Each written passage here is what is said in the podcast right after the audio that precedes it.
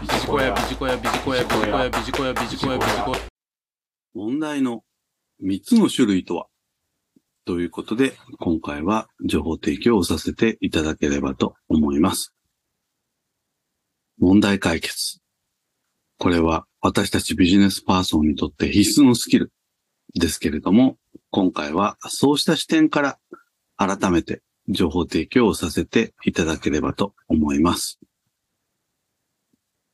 問題解決のスキルを磨くにあたって、問題の種類を知っておくことは大切です。今回は3つの問題の種類について情報提供をしてまいりたいと思います。さて、一つ目の問題ですけれども、発生型問題と呼ばれているものです。発生型問題。すでに発生してしまっている問題のことを言います。ですから、早急に解決することが求められます。私たち問題解決と言いますと、この発生型問題に目が向きがちですけれども、実はそれ以外の二つの問題にも目を向ける必要があります。二つ目、探索型問題です。探索型問題とは、まだ問題とはなっていないけれども、今後を見越して問題として顕在化させる。すなわち、潜在的問題を顕在化させる。これが探索型問題でございます。合わせて三つ目ですけれども、設定型問題です。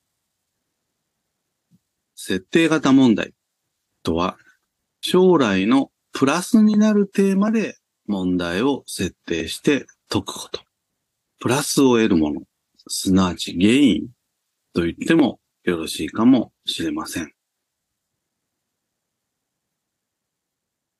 三つ目の設定型問題についてご案内を申し上げました。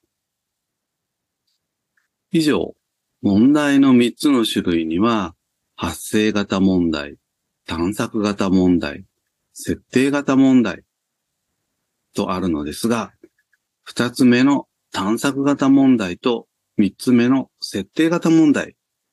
ここにぜひチャレンジをしていただきたいなということでございます。問題とは、あるべき姿と現状とのギャップでございます。このあるべき姿は、死打によって見方が変わってまいります。死打が上がれば上がるほど、あるべき姿も当然上がっていくわけです。となると、問題の見え方も変わってくるわけです。そして、その問題が解ければ、結果的に大きな問題解決にもつながってまいります。ぜひ、探索型問題、設定型問題、こうしたところにチャレンジをしてまいりましょう。以上、問題の3つの種類とは、ということで、情報提供をさせていただきました。